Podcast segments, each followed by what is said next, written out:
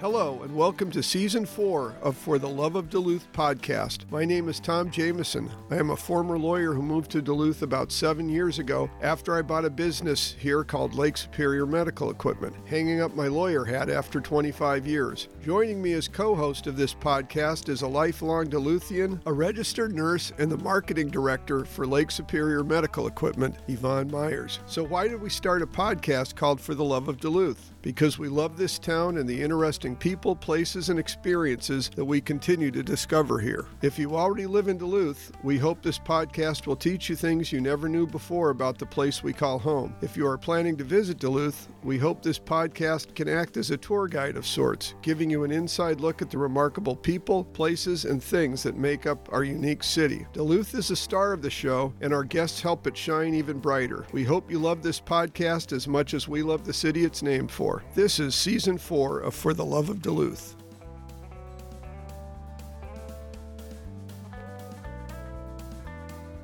Only one other body of water could be deemed more Duluth than the St. Louis River, beat out only by the large lake it flows into. The St. Louis River is the largest river in the country that flows into the Great Lake Superior, clocking in at just under 200 miles in length and draining over 3,500 square miles. Through its journey from Hoyt Lakes to the Great Lake itself, it passes through three distinct areas, including the stunning Jay Cooke State Park. Even more impressive than its size and beauty is all the wildlife that inhabits the St. Louis River, which includes over 45 native species of fish, from walleye to northern pike to smallmouth bass. This river is flooded in the best way with fish. You'll see just as many critters on the outskirts of the St. Louis River, like beavers, woodchucks, otters, and if you're really lucky, a black bear, coyote, or red fox. Many birds, plants, and trees also call the areas surrounding the St. Louis River home, while the Fond du Lac band of the Lake Superior Chippewa used the river as their primary reservation fishery. Despite its beauty and abundant wildlife, the St. Louis River also happens to be one of the most heavily polluted waterways in the state, an unfortunate fact that made it a Great Lakes area of concern in the mid 20th century. In 2015, it landed another hapless title, this time placing on America's most endangered rivers list. Thankfully, one membership driven organization has made it their mission to help restore this iconic body of water, all while protecting the waterway and enhancing its beauty along the way. That organization, the St. Louis River Alliance, which officially started doing business under the name in 2009. Their vision is strong, dreaming of a clean and healthy St. Louis River with thriving ecology, economy, and community, all working together in harmony. The mission of the St. Louis River Alliance goes hand in hand with their goals, which include improving the health of the river's ecosystem, continuing to take on habitat projects, and building a passionate team. Fundraising to keep the mission alive and getting the community involved in the St. Louis River are also big goals for the Alliance. Well, they already have their passionate team down, one led by the executive director, Kris Eilers. As head of the St. Louis River Alliance, Kris works tirelessly to bring the mission of the St. Louis River Alliance to life. She couldn't be the more perfect person for the job. As a kid, she dreamed of doing something to help restore the polluted waters of Lake Superior and the St. Louis River. Today, she does just that in the biggest and best of ways, even growing the membership of the Alliance 500% in the past five years. With her in the forefront, the St. Louis River is in great hands, with more than 10 years of experience working in environmental protection, water quality, and habitat restoration. She's also had 20 years of experience in the private corporate sector, another part of her background she brings into the mission of the St. Louis River Alliance. So far, so good, as she's already helped manage a bunch of different federal and state programs involving the St. Louis River and brought thousands of people to see its beauty in person, a number that keeps growing every year. She's here today to talk about her passion for the St. Louis River and her day to day role as executive director of the St. Louis River Alliance. Kris, thanks for being here today. Thanks for having me. All right. Well, Kris, I am uh, I am so excited that you're here because I think that when people think of water and they think of Duluth, they think of Lake Superior. But this uh, this river that uh, creates the harbor is just just amazing, the St. Louis River. So I want to get to that. I want to get to the St. Louis River Alliance because I have a lot of questions, and I'm also excited because my fiance and I just just uh, bought a home near the river. We're very excited about uh, getting involved in the St. Louis River. And, um, you know, I, I, I realize that this podcast isn't all about me. And Yvonne often says, you know, Tom, the whole world doesn't revolve around you. And I always say, well, I think you're talking crazy, Yvonne. In this case, I just happen to be really interested in this. Awesome. So uh, you're just going to have to bear with me because I'm going to ask a lot of questions. That's perfect. perfect. just interest me Yeah. and no one else. So, but before we get started, we always like to talk about kind of the journey that that our guests take to get to where they are. So let's start. Where did you grow up? I grew up in Stillwater, Minnesota, and River Falls, Wisconsin, mostly. Oh, okay. In those- in that I area. Love those. I love those areas. Yeah. Great river towns. They are both great river both of them. towns. Yeah. And I think that's why I have such a strong connection to, and I think we all do have, we all have that strong connection to the body of water that's nearest our Right. home where we grew up. So mm. I grew up on the St. Croix River and the Kinnickinnic River. And Right. so they're both really important to me and shaped a lot of what I do and who I am, really. Right, and, and both beautiful rivers, and it's it's kind of interesting because the St. Croix uh, it never it, it never flows into the uh, Lake Superior, but gosh, it, it gets pretty close to it in terms of where its headwaters are. Right where the headwaters are for sure. Um, and Mississippi is, you know, it, it flows into the Mississippi, so there's they kind of join there too. Right, but right. yeah, um, yeah, we did a lot of camping. Um, we swam on the river, and um, we swam in um, down outside of Hudson, sort of, uh, mostly on the river there, Oh, and sure. um, at Pembles Beach. Um, it was actually a private. It was actually privately owned, but they allowed people to swim there. Um, we camped. My mom and dad were teachers, so we had summers. Um, my dad was a carpenter in the summers, so um, I helped work with him, and in the summers when I was old enough. And then, but we did a lot of camping and canoeing and fishing, and I think that's started a lot of my connection with um, with rivers and water. That's cool. Obviously, you developed a passion there somewhere. Uh, about, Absolutely. about, uh, about water. So, uh, did you go to high school in Stillwater or River? I went to high school in River Falls. Um, we moved from Stillwater to um, the River Falls area when I was in third grade. So I most I most spent most of my school years in River Falls. And then, did you go to? Uh, did you wind up going to college in that neck? of the No, I did or- not. I did not want to do that. Um, I actually uh, took some time off. Well, we can talk about this. I don't like to talk about it. Um, I went to Bible school in Dallas, Texas, and I got kicked out. Oh, okay. All right. And you know, it was a great school, and I went there for the music actually because I, I wanted to do music and stuff, and they had a really good music program, but they had very strict rules. Bible I just schools didn't really for that. I think. Fit in very well there, so I did other things after that, and Sure. then I went to um, school out in Wyoming at a small community college for commercial art. Actually, is what I did. Okay, end up doing. interesting. All right. Yeah. So we now have you in Wyoming. How did you get from Wyoming to Duluth? What what was Oh, that journey? I, ca- I came back and really, you know, um, I didn't stay in Wyoming very long. It was a great place to live. Uh, Being able to go camping in the mountains and stuff was a really awesome experience. Um, but I didn't stay there very long. And I came back and I actually finished school in Minneapolis at a technical school for graphic design. oh, okay. And then um, I did that for a few years, and and then I had a couple of businesses. I did a, had a printing business, and I did some graphic design, and I actually kept that going for quite a while. But I did not want to work in the commercial art field um, because it just seemed too. It was really hard to be to be creative on demand for me, and so I just got into management from there. Actually, I worked at the New Richmond News in New Richmond, Wisconsin, for sure. a while, um, and so that kind of got me into management. And I had a few other jobs in between there, but um, I ended up living in Eau Claire for almost about 20 years Oh, after wow, that. okay. So That's a spell. and and in in Eau Claire, I worked at a large company and um, kind of worked my way in through management that way. And I really learned some amazing tools there that come in handy no matter where you go to work um, because they were very well set up for. Um, they had they had a lot of really good classes and um, they had a lot of really good support for management. So, but it was it was fairly dry. I, I worked in inventory actually, I, and and and then I was a buyer for a while. So. Oh, interesting.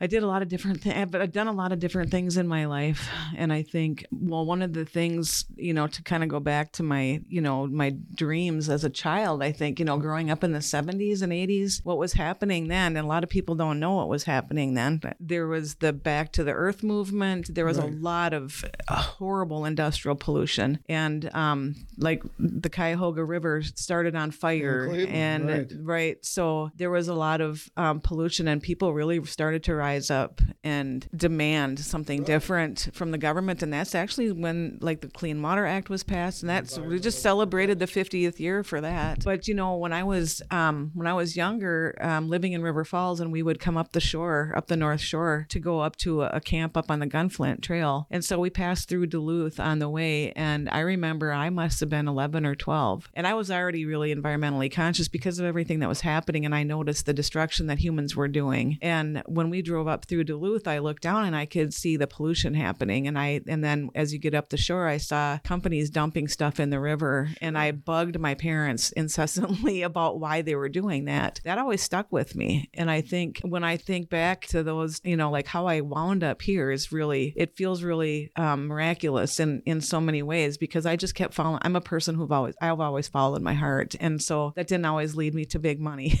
Right. almost, it almost never did. Um, and so when I look back at what I'm doing now to the things that I, that I noticed as a child and the things that were born in me and instilled in me and impressed in me, I, I just think, wow, that's really cool. Well, you know, it's, it's funny. And I'm probably about the same vintage as you. And I, you know, there was that time when we were growing up when humans just didn't have much respect for water. Terrible pollution almost everywhere. Right. And it, lots of pollution here in Duluth. You had taconite factory in, in Silver Bay that was dumping whatever. That's what I, and I do remember seeing that there. And, and, that got stopped in the 70s. Yep. So it's, it's kind of been quite a journey. And fortunately, there's been a lot of progress made uh, since that time. A lot. And it yeah. continues to get made. We left off with you in Eau Claire. Yep. And you were working uh, in the private sector, but at some point you you switched, moved into the nonprofit. Yeah, and sector. sometimes you need something hard to happen before you you know get out and do um, the next phase of your life that that's really challenging. But for my whole life, I was born in Ashland, so I was born on the lake. So I've always had a really deep connection to Lake Superior. And so being in Eau Claire, I always felt like I was going to die if I didn't get up to Lake Superior. So I used to go to Bayfield a lot and to Madeline Island, and so that was kind of my connect in Ashland. That was kind of my connection to Lake Superior. But it just kept calling and calling. And then in 2009, when the, there was an economic downturn, um, things got pretty rough at my company, and there was huge layoffs and I was one of them that got laid off. And so I missed a bunch of them before that, but then this time they they laid off hundreds. It was a very large company, hundreds and hundreds of people. So I have always done a lot of building, and um, my dad was a carpenter and taught. He actually taught shop in Stillwater, so I grew up with that. So um, I spent the summer after I got laid off helping a friend of mine um, building up at her up at her retreat and doing some things. And I decided that I wanted to go to school to either do boat building or to build guitars because that was something that I had wanted to do when I was 18 and I didn't. I went to Bible school and got kicked out instead. Um, but anyway, not, not very many people know that about me. So now lots of people are going to know. Yes, millions. Um, millions no, of people. I, I, I wish that's really not. but case, you know that helps shape. That helps shape me people. too. You know those right. those are things you you have to deal with in life. So when I got laid off, I spent the summer doing doing that, you know, woodworking and everything. And, and I realized that it just took all of my stress away when I was doing that. And it, it just um, kind of solidified in me that I wanted to do something like that. And so um, I went back to school and I went to Red Wing for guitar building. So I did that for a year and that was very stressful too. It was, it was really a great program, but it was really crowded and it was, it was um, very intense. It was like surgical precision. And I don't think I could have done it when I was 18. Um, but I finished finished that and then um, obviously couldn't find a job doing that. So there right. wasn't really many jobs around anyway. So I started looking towards Lake Superior because I had always wanted to be by the lake. And so I just started making a list and writing in my journal everything that I wanted. And one of the first places that I came to to explore was Duluth. And one of the guys I had met in guitar school had was living here at the time. And so eventually he asked me if I wanted to start a shop up here. So that's why I came to Duluth actually. Um, so during that time I had to look for another job because we weren't going to make any money. So um, or not right away anyway. So I actually got a job at Community Action Duluth planting trees for the Duluth Stream Corps. Okay. And it was an amazing uh, Community Action Duluth is an ama- is an amazing place to work and also an, an amazing organization for the community. And um, I didn't know it at the time, but it was a jobs program. I did not I didn't even know it was meant to um, get people back to work and help people um, with resources having insurance again and things like that. And it was actually uh, funded by the EPA. The the first years of the Stream Corps were funded by the EPA as kind of um, built on the model of the the old um, civil this the, the old CCC. Oh, oh, sure. And so I was I got one of those jobs and I didn't even know that that's what Oh, it was at first. But it helped me connect to the community and we planted tree, trees along all the streams in Duluth. It helped me get to know people in town and it helped me get my fingers in the dirt, which is exactly what I needed after a year of of a lot of stress and needing to just reconnect. And it also helped me feel like I was doing something for Lake Superior and because those streams all feed into Lake Superior in Duluth here and a lot of people don't know there's 43 streams that run through Duluth. One of the things we love, right? yeah.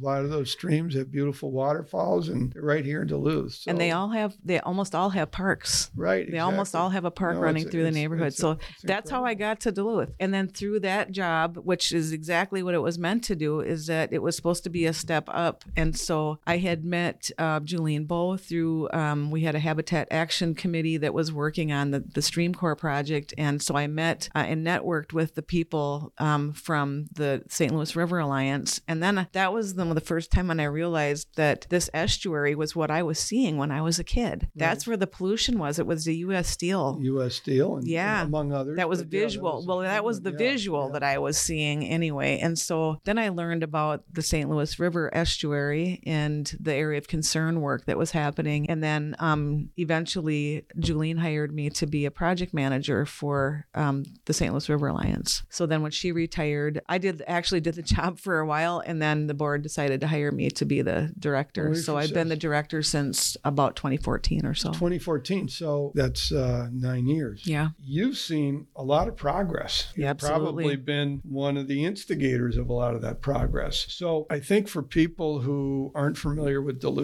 maybe they're not sure what the St. Louis River is all about, but the St. Louis River, as we said in the intro, does flow from Hoyt Lakes, comes all the Yeah. way down, and it's just some great elevation changes. Some of those are dammed up. Eventually, it forms this huge estuary, and it's just beautiful. But unfortunately, it had a lot of industry. There was, and the, the probably the biggest piece, uh, biggest industrial site was the U.S. Steel plant. And there was a bunch of them. yeah, Yeah. but uh, that that wound up closing what in the 1980s, I think. But Yeah.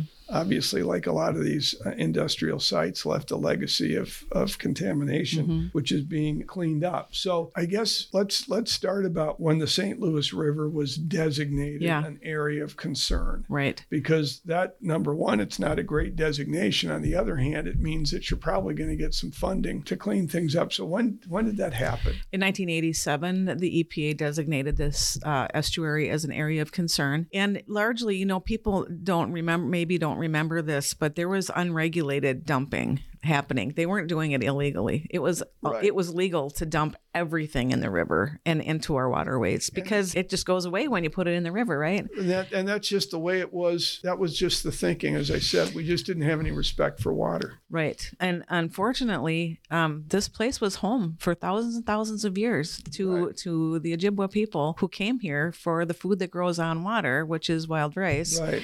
And also, um, it was an abundance of of everything. This estuary is fourteen thousand acres of like a um, where the, the estuary means where two bodies of water mix, and so it's it provides habitat to many different species that that we don't normally see in this area. Because of that, it's a and it's also a huge migratory flyover place and stopping grounds for many many migratory birds, Right. animals. We have pelicans that come here in the spring. Yeah.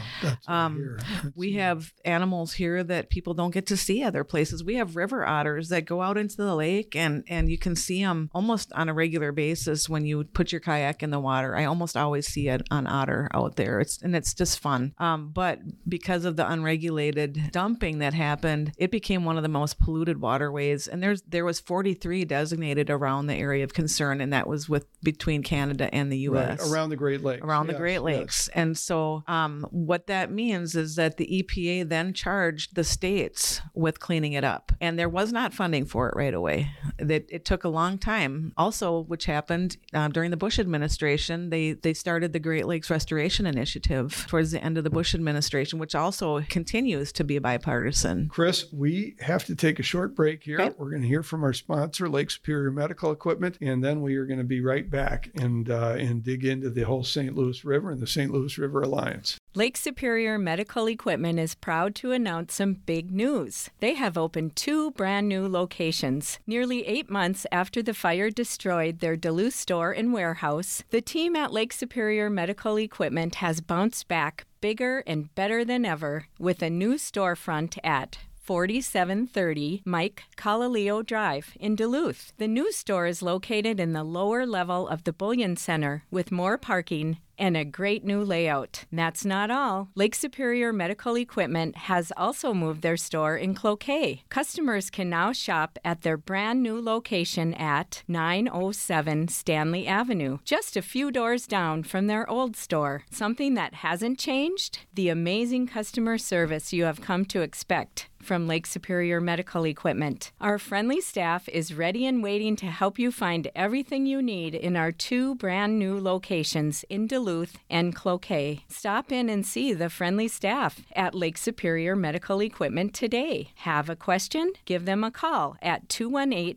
727 0600 or visit them online at lsmedequip.com. In the meantime, keep up with everything happening at Lake Superior Medical Equipment on social media. Just search for Lake Superior Medical Equipment on Instagram, Facebook, and LinkedIn. All right, we are back with Kris Eilers, Executive Director of the St. Louis River Alliance. And Kris, when we uh, took a break, we were just talking about um, the designation of the St. Louis River as an area of concern, and uh, that happened in 1987, but it took a while for funding to, to eventually for the state, I guess, to start funding the cleanup. When did that happen? And, and talk about some of the progress that's been made. Right. So, I mean, just a little more background. So, the states are charged now. Our estuary is bordered by Wisconsin and Minnesota. So, the St. Louis River Alliance actually started from the Citizens Action Committee, the original Citizens Action Committee that started in um, shortly after the designation. But it started. It started with a meeting uh, up at Denfeld, I guess, and there were so many people who were concerned about the St. Louis River that they didn't have enough room for everybody there, and so that was really the beginning of the Citizens Action Committee committee, which is how we started out. Um, and the, the EPA required a citizens component to this process where the states were charged with, you know, cleaning cleaning up this pollution. But it took decades of work to get to the point because it was so it was so big. It's so it it's just so um, overwhelming that they Right. didn't know. You know, it just took a long time for the organization. But the St. Louis River at the Alliance at the time um, helped convene groups together to talk about what needed to be done and to provide that citizens input into it. And so we acted as um, facilitators to for these meetings um, in the very beginning. And then over time, when when we got to a certain place in the remedial action plan was the first remedial action plan was completed, and I can't remember the years right now, but um, there was several iterations of this remedial action plan that was like a comprehensive. You can still find the documents actually linked in our on our website, but um, if you need some light reading, it's it's a lot. So these agencies came together along with the Fond du Lac Band, um, came together and worked, and many organizations too, and the city of Superior, the city city of Duluth have all worked together on this. But what accelerated the work the most is the Great Lakes Restoration Initiative that provided funds, and also the Great Lakes Legacy Act um, that helped the work be able to get done without identifying a responsible party, which is what was slowing it down. Right. Um, so there was two big things there, um, and some of the biggest changes that happened on the river in the 70s were when WLSSD came on, the Western Lake Superior Sanitary District came online, um, and also the Superior um, Sanitary District, because that stopped a lot of the, the mercury and stuff from coming into the river. So I mean, there's naturally occurring mercury that happens as well, right. but you got to stop the bleeding before you can. So there, that is one of the biggest uh, milestones that happened on the St. Louis River. Is it stopped that? And what actually what I started to say before, I just want to go back. Thousands of you know thousands and thousands of people lived here Right. and took care of this estuary for a long, long time, thousands of years. And we don't have all of that history. There's oral history. We don't Right. have it written in history books. But a lot of the things that I heard when I came to Duluth that kind of bothered me was they started the history of the settler history. And that's not where the history Right, started right, here. There were humans living here in harmony with the estuary for a really long time Who who did respected Right. because they knew that their lives depended on it. There, it was a mutual, a symbiotic relationship, which we all have, and we all have that that primal desire to do that. But it kind of got glossed over because of the ways that that we were taught to do things, and that what we were taught was okay. Um, and some of us felt that stronger than others when we saw the pollution. Um, some people think that's just the way it is, but I think that it bothers everybody in a little bit of a way that they don't maybe just can't recognize. So anyway, so the people who came to the St. Louis River Alliance's first meetings when as the Citizens Action Committee kept on coming and kept on coming, and actually some of those people were on our board for a very long time um, until we decided that we needed to evolve into a different kind of organization and, and board. But um, the funding helped create um, a lot more resources to get the work done because it was uh, it's a lot. So the remedial action plan outlines all of these management actions that need to be done, and they identified nine beneficial use impairments. So people can go on our website to learn about that. We have links to different resources, or they can go on Minnesota Pollution Control Agency or the Minnesota, you know, DNR, Wisconsin DNR's websites for that. It's it's a complicated process, but in essence, there's management actions that need to be done that were identified early on, and they only have to do with legacy pollution. The area of concern bucket of money does not have anything to do with something like new threats or things that are just happening now. Um, a few years ago, there was some issues over at one of the oil refineries um, where there was some leakage or something happened. This was before the refinery Right. fire, but there's there's new things that happen now, but th- those are not being addressed by the area of concern. Right. There's other programs for that within the other state agencies. So that's a big distinction that we need to make that the alliance actually helps with that kind of communication to the citizens. So we kind of act as a conduit Right. between the agencies and people who live in the community. So and, we could go on and on about all the work that's Well- been done, but Well, and we're gonna we're gonna get to uh, some of those because I think uh, we'll talk about that. But I also want to say that another thing that's going on too is the U.S. Steel site. That's a Superfund site. Exactly. So, that, so that's something that that's a different federal process. money, right? Yes. And generally, they've they've found a responsible party too. They did. I'm going to guess U.S. Steel. Yep. And and uh, so that is being cleaned up uh, Exactly. as a Superfund site. But let's go back to area concern because you were just Yeah. talking about the nine uh, uh, what do you The it? beneficial The use impairment. Beneficial uses. So because you've made great progress on a lot of these. Yes. So one of them was a fish consumption advisory. Yeah. And there is, like there is on a lot of lakes, a fish advisory consumption still. But the one that's in the St. Louis River now is really no different than what It's you not. find even in the boundary waters. I mean, Right. So there are some things that a lot of things have gotten better. And like I said, if you you I'm a firm believer in, you know, you stop the bleeding and you stop the polluting, that river's going to come back by itself. Yeah. But we had to there's a bunch of processes that need to be done. Now, we have a different timeline than nature does. And so we want things to be better quicker, which some of these projects are helping to do. Um, and they're they're very complicated that and the agencies do all of that work. We assist with other things, but um, we don't actually we're not going out there with dredges and scooping up contaminated sediments. But Right, but someone is. Right. Right. The, the the agencies are hiring their the agencies manage those big projects. Right, we have a couple of small projects that we do, but Well, I think one of the things you said, you, you might have a different timeline than nature does, but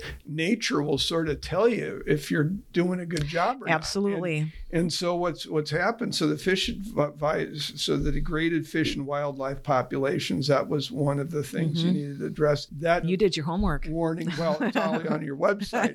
That was removed in 2023. That was just removed. That was just removed. uh, or this year. Fish tumors and deformities, another issue that was resolved in 2019. But I think you can also look at the kind of critters that you're seeing in the water. Not only fish. I mean, I see people fishing in the river, and Yeah. apparently this year the fishing's been better than ever. River. Yeah. And not only normal fish you'd, you would expect to see, but some fish that really require clean water, like sturgeon and stuff, are making a, a comeback. They in are. the St. Louis River. So that's kind of nature's way of giving you kind of a, a thumbs up, isn't it? Sort of. It like, is, and there was a lot of work that was done to restore some, like even the sturgeon habitat as well. So there, you can you can go on on our website and find the the details of these projects that were done. And just because a beneficial use impairment was removed, it doesn't mean that there is nothing further to do. Right. It I try to tell people because this is very hard for people to understand, and I'm you know I won't say I'm a purist, but I'm close. Like I because I just I just love the water so much. In a perfect world where there is a ton of money and unlimited resources, you can do an A plus job on this stuff. But we're doing the best that we can as human beings with money. I'm not saying that everything's being done perfectly, and there are things that people can do better. We're learning as we go. That's what science is. You you change as you as you go. But this this program addresses the legacy pollution as best as they can with money that with the resources that are Right. available. And and again, you're seeing you're seeing the benefits of that. I mean, Absolutely. You know, you were talking when we were on break about about otters, seeing otters Mm-hmm. quite often when you're kayaking on the river and you're seeing beavers. There's beaver dams along the river. These are just huge improvements. They really what are. the river was like in the 70s, 80s, And 80s and 90s. now, and now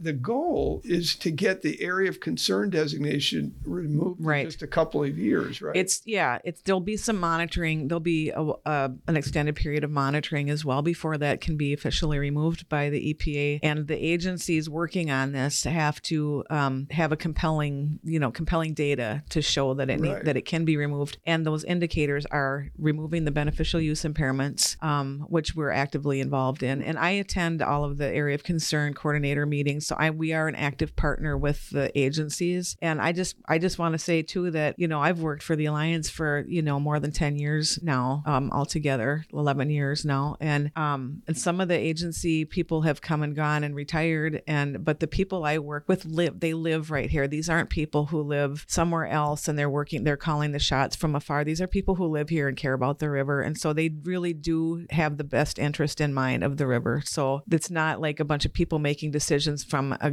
federal agency. These are people who work, live, and work right here. So Well, you know, and I, I think uh, I want to talk about one of your goals of your organization. A big one is connecting people to the river. That is a huge and, one. And you see that happening. And, you know, part of that, I guess, is you could say, well, one way to monitor that is are there investments taking place along the river? And uh, there- you've got a Mm-hmm. huge one now in the River West area. And it's not just the river, it's the trail systems Yeah. that they have here. They've, they've got the Munger Trail, you've got the uh, DWP, you've got the beautiful river trail, which I hope we're going to We are gonna talk about that. Talk talk about that because that's that is fabulous. So I think there are, and, and of course, the more people that connect with something, the more likely it is that they're going to want to become invested in Yep. that. And you're seeing this now with the river. and that is the whole reason why we exist. So, um, like I said, we started off as a Citizens Action Committee, primarily working on the area of concern, and then over time we started branching into like we really you need to have that stewardship component in order to keep the river clean, and so helping people connect and fall in love with the river. That's where my heart is at, Right. like because that's what changes people's lives and hearts and minds. If you love something or someone, you you want to take care of it, and that's not the only reason why we want to love something. It changes our lives for the for the better. When you have a, a good relationship with your body of water and the earth, your lives, your quality of life is just better too. And so we really focus on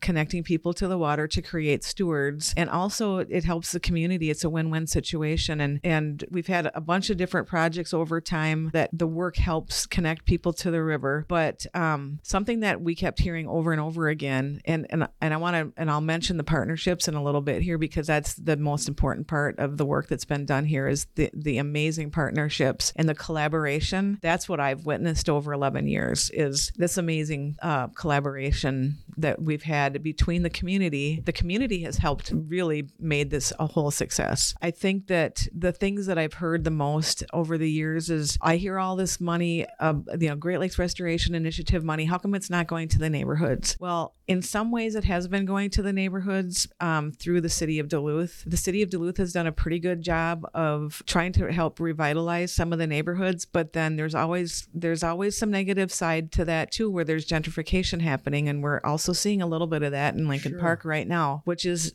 you know, it's definitely something that always needs to be addressed whenever. And I, this is what I hear when I go to the area of concern conferences and I talk to people from other areas around the Great Lakes. Is that is one of the biggest concerns. Um, whenever um, a place has been polluted and a neighborhood has been historically cut off from their body of water and suffered from that pollution, um, health wise and economically, that area is also the you know the people who suffer the most when that work has been done because then they get booted out of their own neighborhoods because they can't can't afford they to can't live there afford it, anymore. right. So we do need to be mindful of that. But I think over the last few years, the EPA has really been listening to what people want and you know saying hey where's the environmental justice? Where's the money for that? And so they are starting to put some money you know put some money towards that now which we're really happy to see. Um, so one of the projects that we're really excited about to be working on with we've we've had a contract with minnesota pollution control agency every year for quite some time. Um, but last year well actually in 2022 we started a new contract with them that has an environmental justice um, focus. And so we're really excited about that. We are focusing on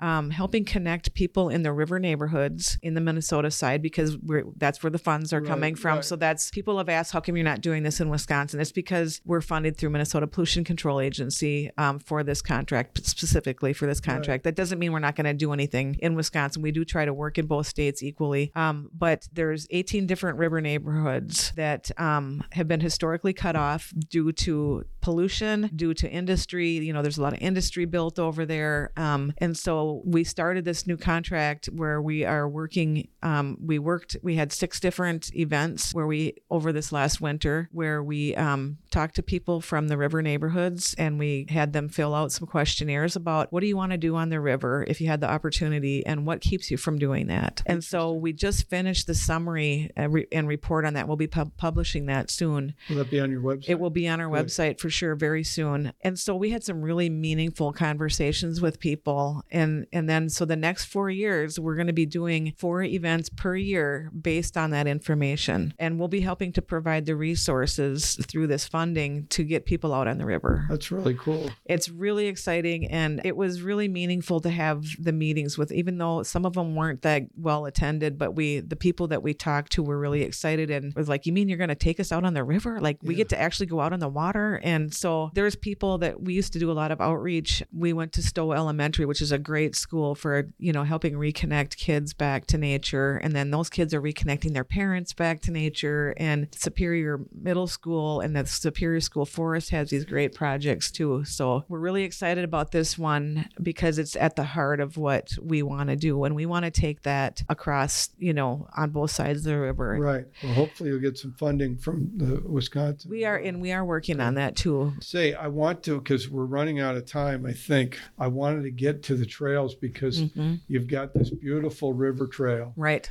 And right now, it starts in West Duluth. trying to remember the name of the street that it starts on. It's really a series of loops. Right. So it's it just starts below the Fond du Lac Dam, You're talking about where it starts on the. On, where the first loop is at like around Chambers Grove. Right, right, right, on the western side. The part that I'm talking about is the is a little river. It's kind of a gravel path that goes along the river, kind of goes by. Oh, are you talking about the on the, the the trail on the land? Yes. Oh, yes. that's the Waabizheshikana Yes, Trail yes, that the yes. Saint that the city of Duluth has been working on for years. Right. It's about three and a half miles long now. Is that going to get extended? Yes, it's being it's being connected, and there's more information on that on the city website. And I like I don't have it memorized Right, exactly right. where, but they are working on connecting. When we work very closely with the city of Superior and the city of Duluth. Um, but What I wanted to make sure we mentioned is the National Water Trail designation because we worked in 2016 and 2017 with over 50 partners with uh, under the leadership of the city of Duluth, and we worked on an application with the National Park Service to designate the St. Louis River Estuary as a national water trail. So they worked with a consultant and they came up with 11 different loops that would provide different experiences to different levels of paddlers and boaters. It's not Right. just for motor, it's not just for paddlers, it's for motorized boats as well. And um, that was designated officially in 2020. And so we just came out with we're on our third um, edition of maps. They just came off the press last week, so we have new maps. Oh, that's great. I've so I like to map, say that the National Water Trail designation is a celebration of a cleaner river because that is an indicator of how much better it has gotten. And I could tell you lots of stories about what people have told me, um, how the river used to be. But just the fact that we have a National Water Trail Right. and we want people to come. And one of the questions when we were doing a, a brainstorm about, you know, branding and stuff for the National Water Trail, and one of the questions from our consultant at the time was, How will you know you, when you've been successful? And we laughed. And um, one of the persons said, Well, no, when people start getting tattoos of the river instead of just the lake. Yeah. So hopefully that's coming. Um, and we do want people to come and enjoy the river and take care of it. We don't want it to be overrun with careless people. Exactly. We want people to love the river, not love it to death, but love the river and respect the river. And uh, And it will change your life if you do. yeah, I, I'm, uh, as I said, uh, we're moving uh, that way and really looking forward to finding out more about it. I just, again, it's just great that you're here. I wish we, I wish we had more time with you because I'd love to just get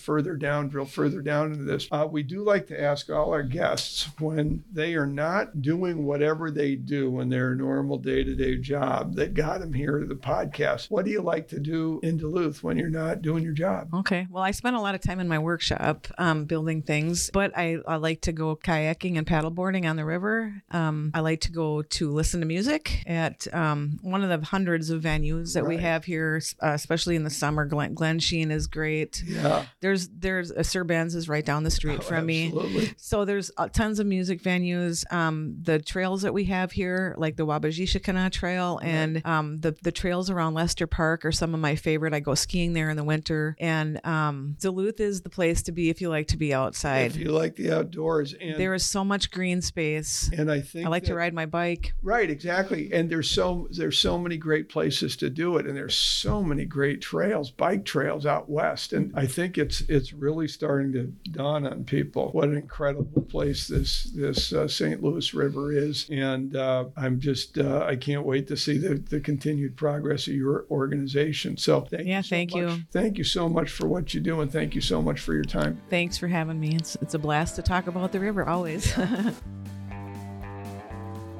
Thanks for listening to another episode of For the Love of Duluth. Season 1, 2, and 3 are available now wherever you get your podcasts. All you have to do is search for For the Love of Duluth. Have a minute to spare? Leave a five star review and subscribe to the podcast so you never miss an episode. We hope you are loving season 4 so far.